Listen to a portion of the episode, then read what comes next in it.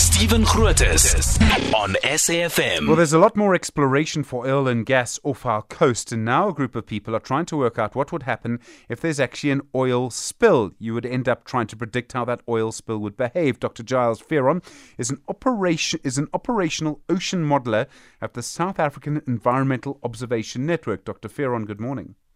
Good morning. Thanks very much for having me. What exactly are you preparing for here?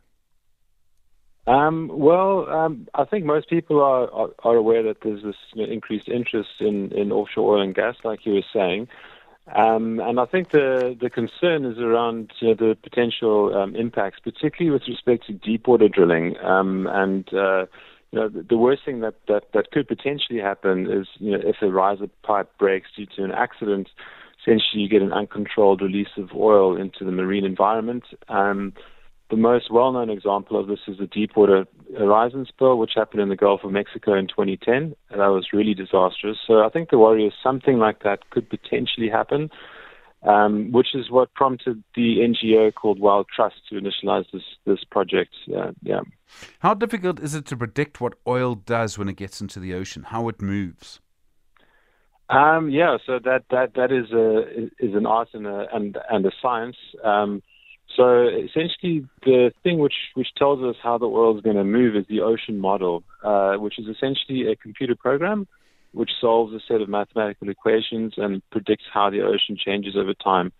Um, and of course, in this context, you know, we are interested in the currents, and so in the model, we can release oil into the model, into the ocean model, essentially, digitally speaking, and we can see how the oil is transported by the currents we can model how the oil uh, rises to the surface because it's it's less dense than the seawater. Most of it gets to the surface, and then how the oil properties change over time. And uh, yeah, essentially that's what the model's uh, doing. Yeah.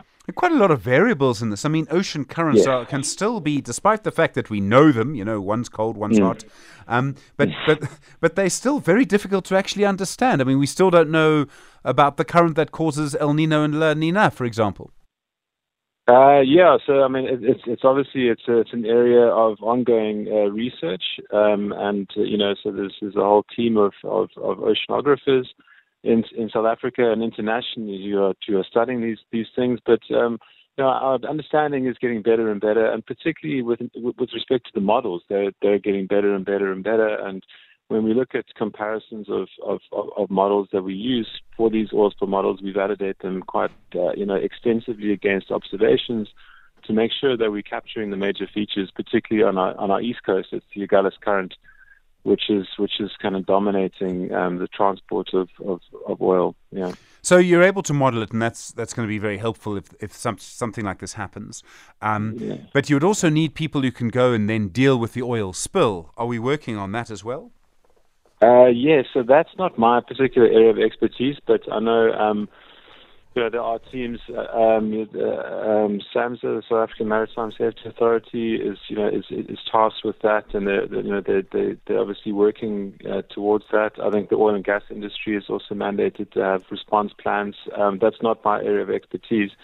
But but but just uh, just talking about a spill on the east coast, yeah, it, it is very difficult to actually predict where that oil is going to end up on the coast, just because of that fast flowing Agulhas current transports oil, you know, great distances, and uh, it would be very difficult to kind of mitigate the impacts.